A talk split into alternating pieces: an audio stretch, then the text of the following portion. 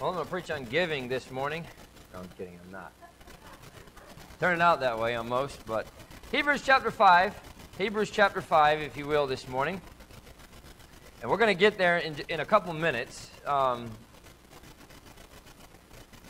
I just I didn't have a great jumping off point as far as a, a specific text this morning. You'll see what I mean when we get to that. But the idea I want to get across to you this morning comes from the life of Christ. And obviously, everything that we do, uh, Jesus Christ is our great example in all of those things. In the Bible, reminded that as believers, Jesus Christ is our ultimate example. 1 Peter chapter 2 and verse 21 says, For even hereunto were ye called, because Christ also suffered for us, leaving us an example that we should follow his steps. Um, it's, that is, it, it can't get any clearer than that. We're told in 1 John chapter 2 and verse number 6, he that abideth in him ought to so also walk, even as he walked. So the things that Jesus Christ did. Now, there are some people that say, oh, Jesus Christ came to be a great teacher. He came to be a great example. He came to save sinners. That's what the Bible says. Um, that, uh, Paul says, of whom I am chief. But that's why Jesus came. He came to seek and to save that which was lost. But in the process of doing that, he also was a great example for us. And everything that he did he was God. He was God in the flesh, and this is something that we can't understand and, pro- and never will understand until we get to heaven. How can you be 100% God and 100% man? You're either all God or all man or a mixture of the two. But Jesus Christ was both. And that's something that he was God in the flesh. He had all of the characteristics, all of the humanity that we have, and he felt the same things that we feel. But he was also God. And so he had all knowledge, he had all the attributes of God. And that's something that for us we cannot understand. But most certainly, this side of heaven, we're never going to attain that sinless perfection that Jesus Christ had on this earth. But we should also be trying to sin less as we mature as Christians. And the less we sin, the more we are like Christ. Now, we're never going to be perfect. We cannot be because we're not Christ. We're not God and man. We're all man. We are 100% human. He was 100% God and 100% human, and that's why he could live a sinless life. And by the way, that's the only way that he could have lived and still be our Savior. He was sinless. But I'm interested in an aspect of Christ's life that holds application to every believer, whether regardless of age, regardless of ability, and it's the matter of obedience. Now, there's admonition all the way throughout the Bible when it comes to this idea of obedience. Ephesians chapter 6 and verse 1 Children, obey your parents in the Lord, for this is right. Uh, we have that. We have in uh, Hebrews chapter 13 and verse number 17, that's the, uh, uh, uh to believers regarding the spiritual authorities that are in their life. Uh, in in um, Romans chapter 13, where talk, it talks about the fact that we are to obey civil authorities. In fact, turn over to Acts chapter 5. Keep your finger there in Hebrews 8. We're going to come right to it. But the Bible is filled with instructions on the matter of obedience. Now, there is one exception to that, uh, to, the, to the rule or to the law or to the command in Romans chapter 13 for us to obey civil authorities. And this comes from Peter, the other apostles, and of course it says that very plainly in Acts chapter 5, that there are times where to obey the higher authority or to obey God means that we have to disobey the lower authority or the government or whoever else that happens to be. The Bible says in, in Acts chapter 5 and verse 29, then Peter and the other apostles answered and said, We ought to obey God rather than man. Now, this is not what I'm this is not what I'm preaching about this morning, but this certainly applies to the fact that when they say you cannot gather for church, we ought to obey God rather than man. And I know a lot of churches erred on the side of caution when everything first came out because nobody knew exactly what was going on with this whole COVID and everything else. And I'm not going to preach about this this morning, but when the Bible says that we should be gathering together and not forsaking the assembling of ourselves together, just because somebody decided, well, you know, you can protest by the hundreds of thousands, but you can't go to church by the 50s or the hundreds or the thousands, that's when it's time to obey God rather than man. And there's many other instances when, when our government is making laws that go against the Word of God. Now, we certainly are not out there trying to be civil, dis, you know, we're not, we're not out there trying to promote civil disobedience and all of those kind of things. You ought to pay your taxes. You ought to do those kind of things.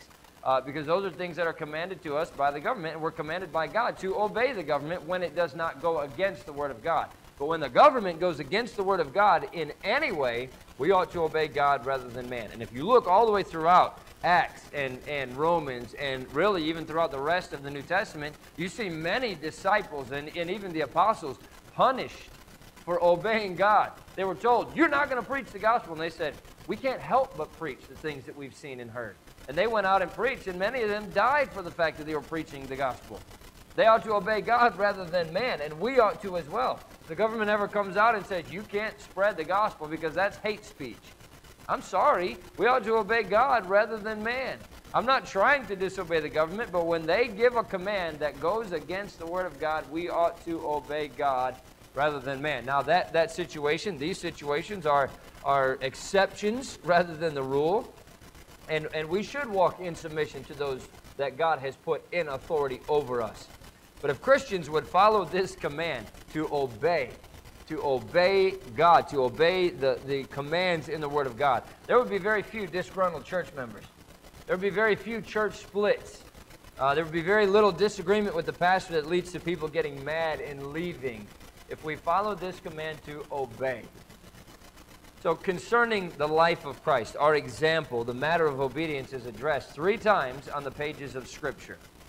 And it's those three mentions that I want to talk to you about this morning. So, let's take a few minutes to talk about the obedience of Christ. The obedience of Christ, and see how we can apply that to our lives today. Let's pray, and we'll look at these three passages in the Bible. Father, we love you. Again, we thank you so much for how good you are to us. I thank you for the opportunity we have to be here this morning. I thank you for the fact that uh, that we can meet and that we can listen and, and, and hear the Word of God as it's preached. God, I pray that you'd help us to stand up for the things that are right, regardless of the consequences. And Father, I pray that you give us exactly what we need this morning that'll help us to be what you want us to be, what you need us to be to a lost and dying world. Father, I thank you for what you do in Jesus'. Amen. Now, the first thing I want you to see is in Hebrews chapter 5. And by the way, Hebrews is, is just such a beautiful book about Jesus Christ. And it talks about how Jesus Christ became our high priest. Used to be in the Old Testament that they had to go to the high priest. The high priest had to be the one that made a sacrifice on behalf of the people.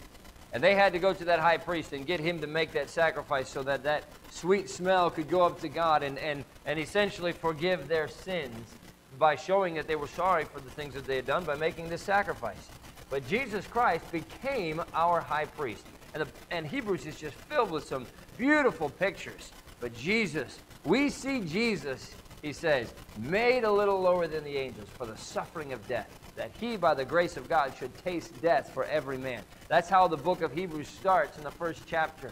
And then it moves on and talks about the way that Jesus Christ is that high priest for us. But he comes to Hebrews chapter 5 and verse number 8, and the Bible says this Though he were a son, yet learned he obedience by the things which he suffered. Now, this has to do with the experience of obedience. But think about that. This is a challenging verse. Yet learned he obedience by the things which he suffered?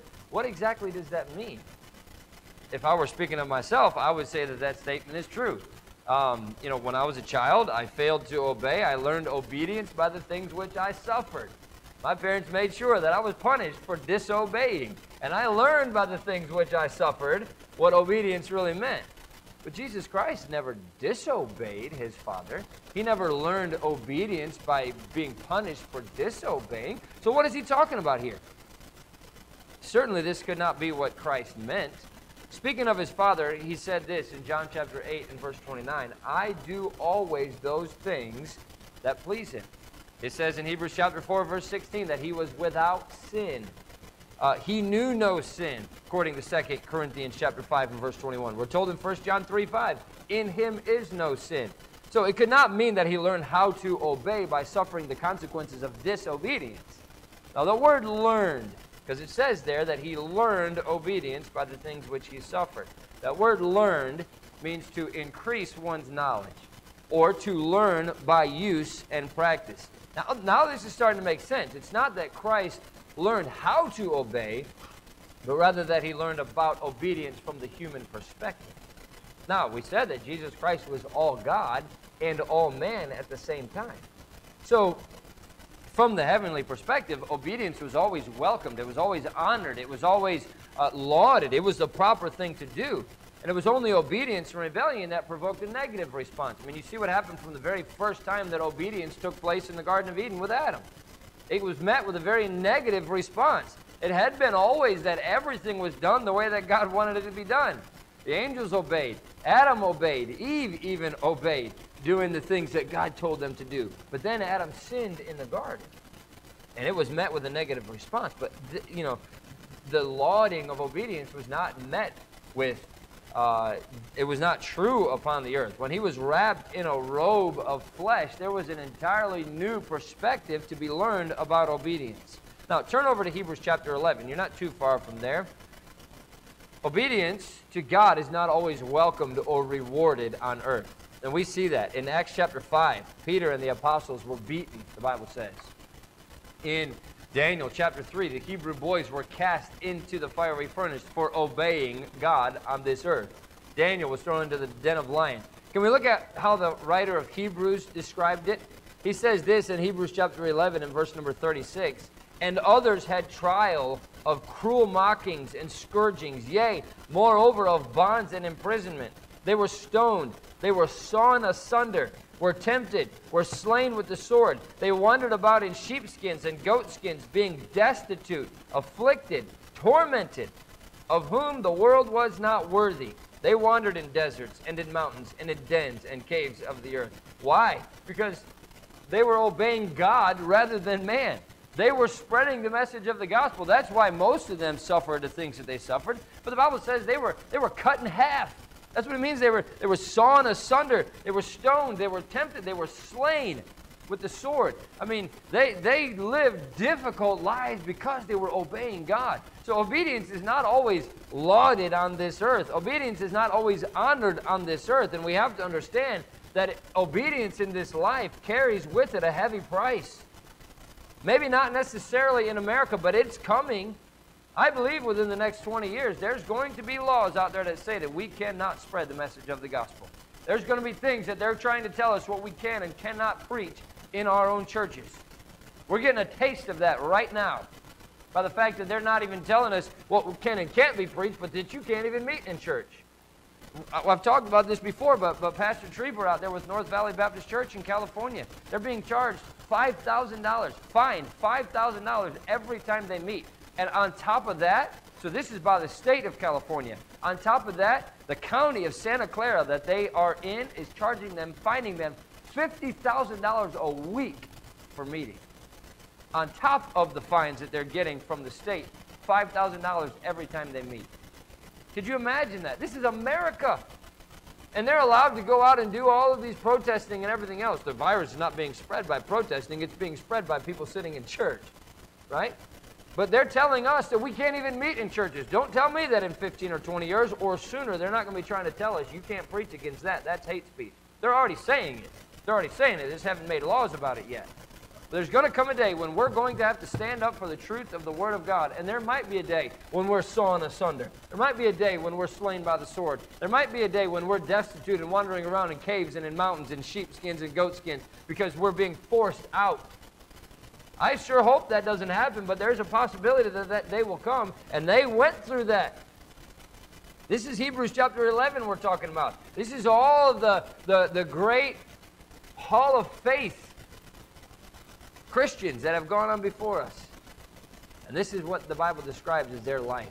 Is what Christ learned as he obeyed his Father's will. He was willing to test, if you will, the power of obedience in suffering, to become personally and practically acquainted with the nature of obedience in the middle of extended suffering. That's what Jesus Christ went through. And that's what the Bible is talking about when he says he learned obedience by the things which he suffered. Now, let me share with you then the application. How does this apply to us? Jesus Christ left us an example that we should learn by all of our afflictions, that we should learn by, by our trials, by our hardships, by our sufferings, a humble obedience to the will of God. We need afflictions to teach us submission. And I can just hear everyone saying, Great, bring on the affliction. Let me have all of it that I can get. I want to be obedient to Christ. Oh, none of, most of us are not saying that because we don't want to go through afflictions. We don't want to go through trials. We don't want to have to face the difficulties. The truth is more like, well, that's great, but I hope it stays away from me, right? We wouldn't necessarily say that out loud, maybe, but in your mind, you're thinking, boy, I, I sure hope that doesn't happen. Oh, it's great that afflictions bring me in more of obedience to Christ. It's great that it brings me more in submission to Christ, but stay away from me. I don't want those afflictions, right? And that's only natural, but we have to learn that the object of affliction is to lead us to Christ. We've come to Christ for salvation, but we need to be drawn closer to Him, and many times that only happens when we go through afflictions. In prosperity, we forget it. We become self centered instead of God centered. We become self confident. Many times we even become rebellious against the things of God. Because when things go well, oh, this is great. We're not thinking about all those other things. Then God lays his hand upon us. He breaks up our plans, crushes our hopes. He takes away our health or whatever it is, and he teaches us that we must be submissive to his will. Some of the most valuable lessons of obedience are learned in the furnace of affliction.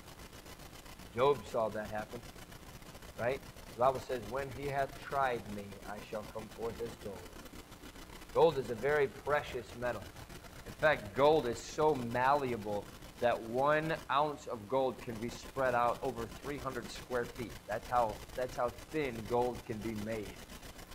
But we talked about the process of silver, and gold goes through much the same process. But gold has to be raised to a, a heat of something like 2,000 degrees Fahrenheit in order for it to get hot enough to be purified. That's hot. That's affliction. And that's what the Bible says. When he hath tried me, I shall come forth as gold. And it doesn't mean that we got to go through a 2,000 degree furnace to be, but it means we're going to go through afflictions. It means we got to go through trials. It means we have to go through things that are not pleasant to get us to the place where God can use us. And many of the most submissive children of an almighty God have been made so as a result of extended suffering. I don't even know who uh, said this or where this quote originated, but someone said it this way Repeat, Repeated afflictions come, not as lightning on the scathed tree, blasting it yet more and more, but as the strokes of the sculptor on the marble block, forming it into the image of beauty and loveliness. Let the divine presence be felt, and no lot is hard. Let me but see his hand, and no event is unwelcome. No one wants hardships. No one wants afflictions, but it's in that furnace that we're forced to learn obedience. That's the experience of his obedience. But notice the second place where the obedience of Christ is brought to our attention, and that's in Philippians chapter 2. And if I was to ask you, turn, turn there if you will, if I, was, if I was to ask you, give me one verse about the obedience of Christ, this is probably where most of you would have turned, because we're familiar with this passage. And the Bible talks about very extensively in Philippians chapter 2 the, the, the suffering that Jesus Christ went through. And how he was, the Bible says in Philippians chapter 2 and verse 8, being found in fashion as a man, he humbled himself and became obedient unto death, even the death of the cross. And this shows us the extent of the obedience of Christ, the extent of his obedience. Obedience unto death. The demand was great, the cost was high, but Christ submitted himself to his Father's will, even unto death. You want to talk about somebody that's important, right? Everybody, oh, the, the, the, President of the United States, he's the most important man in the world. He has to be protected at all costs. Nothing can happen to the President of the United States. And there's many other people around the world who would fit into that same category. But then you get down to presidents of companies or CEOs of companies, and oh, he's the most important thing. We got to protect him. And then you get down to, to people like us, you know. Oh, I'm the most important thing on this earth. Nothing can happen to me, right? And then you realize that there's a whole lot of people that are way more important than you are, right? Uh, but Jesus Christ, if anybody was the most important person on this earth at the time, it was Jesus Christ. Not only was he God, he was there to save the entire world. And not just from, you know, physical harm. He was there to save them eternally. And yet, Jesus Christ was willing to obey his Father's will even to the death. In fact, had he not obeyed his Father's will even to death, there would be no salvation. There would be none of these other things. What a tremendous example for us to emulate. What an example to show us how well suited Jesus Christ was to be a Savior for mankind. And he's shown, he's shown that the most perfect obedience can be manifested in the deepest sorrow of the body and of the soul. Not difficulty, not danger, not disapproval by the world. None of these things are valid excuses for keeping us from doing what God wants us to do. We saw that in Hebrews chapter 11, what they were willing to suffer for the cause of Jesus Christ. And yet, oh, well, the government's going to make, you know, people are going to make fun of me for going to church because the government says that we can't. Really? When others are willing to be cut in half for the cause of Christ and you're afraid that you're going to get made fun of? Well, I don't I can't knock on doors because oh, you know me. I'm just, you know, I'm not I'm not a confrontational guy and I'm just afraid that somebody's going to tell me no.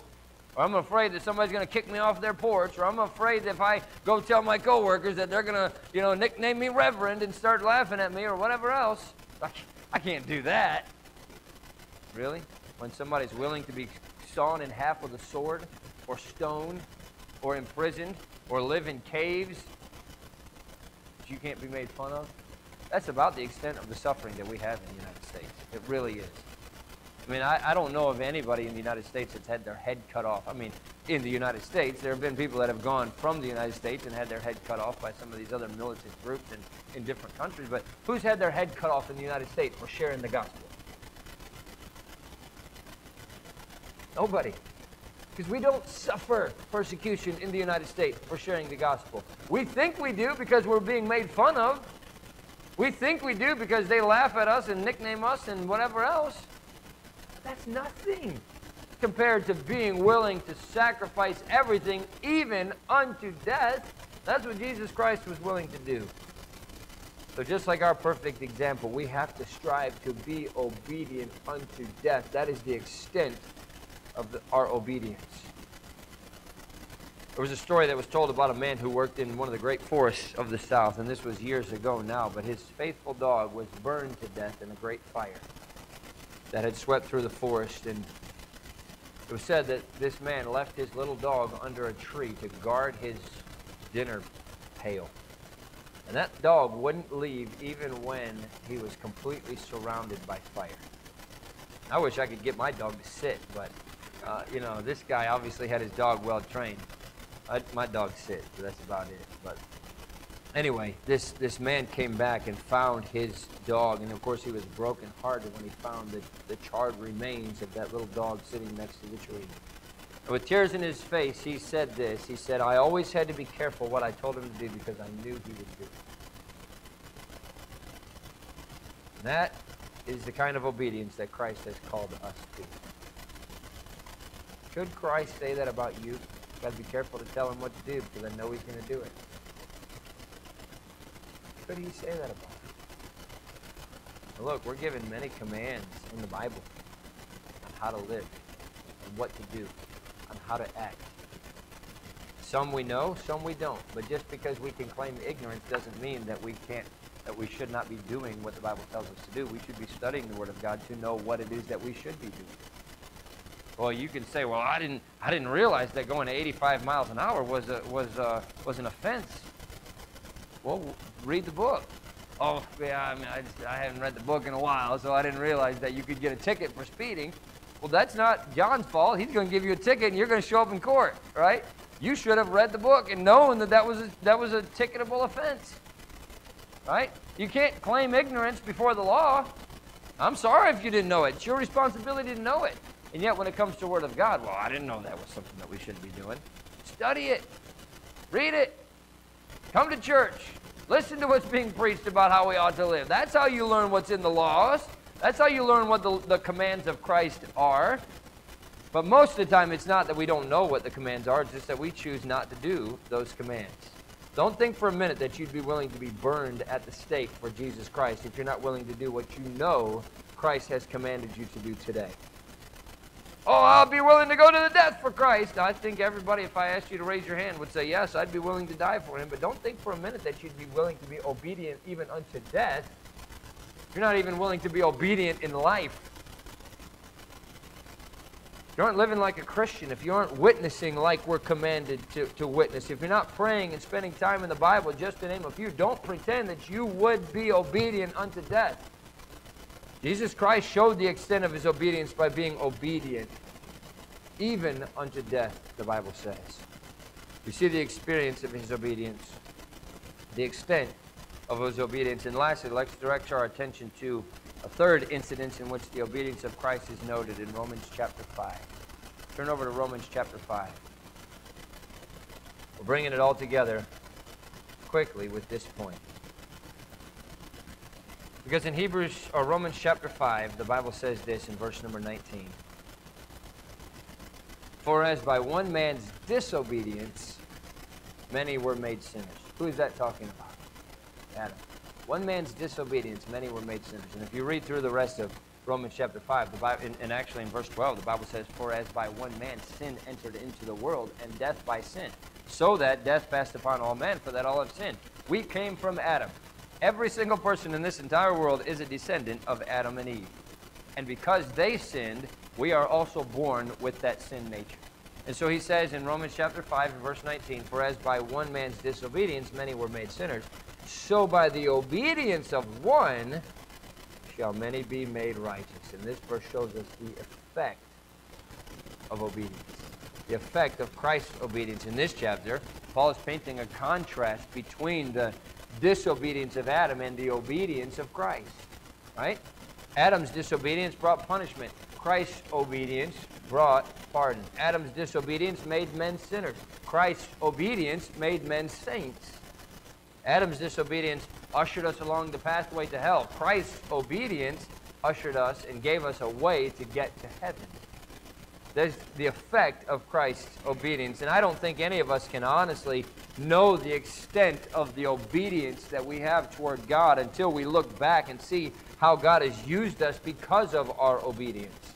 How many souls will be won because we were willing to obey the Holy Spirit when He prompted us to go tell somebody about Jesus Christ? How many souls will be won because we obeyed the command to go out and witness? And we went out knocking on doors. And even though we didn't see anybody get saved that day, we put a track on somebody's door and they read the gospel and they accepted Jesus Christ as their Savior. We'll never know the extent of our obedience, I don't think, until we stand before Christ. But how many uh, uh, uh, of our kids will grow up and live for Christ because we obediently came to church and brought them with us because we obediently lived like Christians at home as well as at church and because we were faithful to teach them the Word of God. I don't think we'll ever know the extent of our obedience.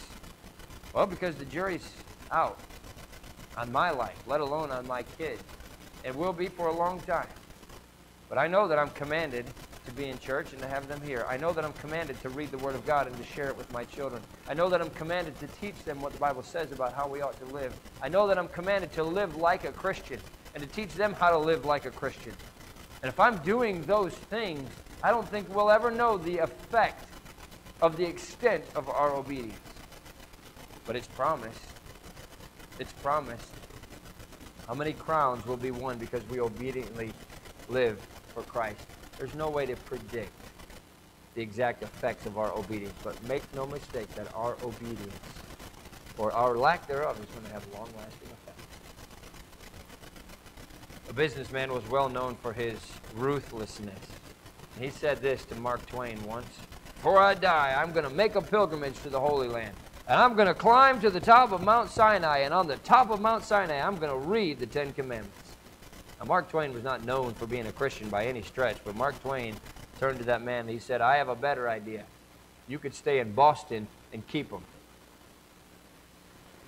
And isn't that the way that God expects us to live? We can pretend all we want to that we're Christians. We can pretend all we want to that we, you know, we're going to go to Mount Sinai and oh, this experience in the Holy Land or whatever else it is. But the best thing that we can do is just obey just obey. Just do what the Bible tells us to do. Father and a son arrived in a small western town looking for an uncle that they had never seen. Suddenly, the father pointed across the street and he said, That's my uncle right there. The little boy, he said, You've never seen him before. How do you know that that's your uncle? He said, Son, I know it because he walks exactly like my father. Boy, what a lesson for us. How many of us can be pointed out? Son, there's a Christian right there. How do you know that? He walks exactly like my father. God is our Father. Jesus Christ is our great example. How many of us are so obedient to the Word of God that somebody could point us out and say, that's a Christian? How do you know? He walks just like my Father. He acts just like Jesus. We walk in the Spirit. The world should know us by our walk and by our obedience. I have to honestly examine my own life when it comes to this matter of obedience. Have I experienced obedience?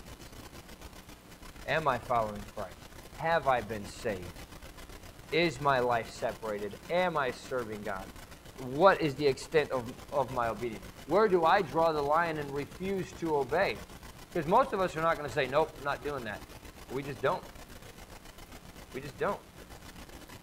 Where do I draw the line and say, nope, I'm not doing that? Well, I'll do this, I'll do this, I'll do that. Nope, that's, that's, that's over the line for me. I'm not obeying that command. What'll be the effect of my obedience? The honest truth is, I don't know if we'll ever know the effect until we stand before God. We'll never know how many people we won to Christ. Not just by who we told about Christ, but how we lived before Christ. We'll never know the effect that our obedience is going to have when we obey the Word of God. And we don't just do it when we're around people who expect us to live like a Christian. We do it at home. We do it at work. We do it in our communities. We do it everywhere. We'll never know the effect that that obedience to Christ has. I don't think until we stand before Him. And we can look back and we can see the extent of the obedience of those that we have listed out in the Bible. We can see Hebrews chapter 11 and, and their obedience and how their obedience led to faith and, and so many great things. But that was not known until after they were gone. It was not known until they well after they were gone and written about. And I don't know if it'll ever be known on this earth. Someday it'll be known. The Bible says, uh, Paul wrote, as unknown and yet well known. Sounds like an oxymoron. How can you be unknown and yet well known? I'll tell you how. Unknown on this earth doesn't mean a whole lot. There's nobody, I mean, obviously there's a few people in this area who know who I am, but outside of this area, my name is not going to be known in the United States. My name is not going to be known in the world. I'm, there's not going to be books written about me and my life. I'm not going to write an autobiography, mainly because I don't even know what I'd call it, but other than that, Nobody's going to talk about who I am. I'm unknown in this life. But I tell you what, I want to be well known in heaven. You know how you get well known in heaven? Obey. Just obey. Just do what God tells you to do.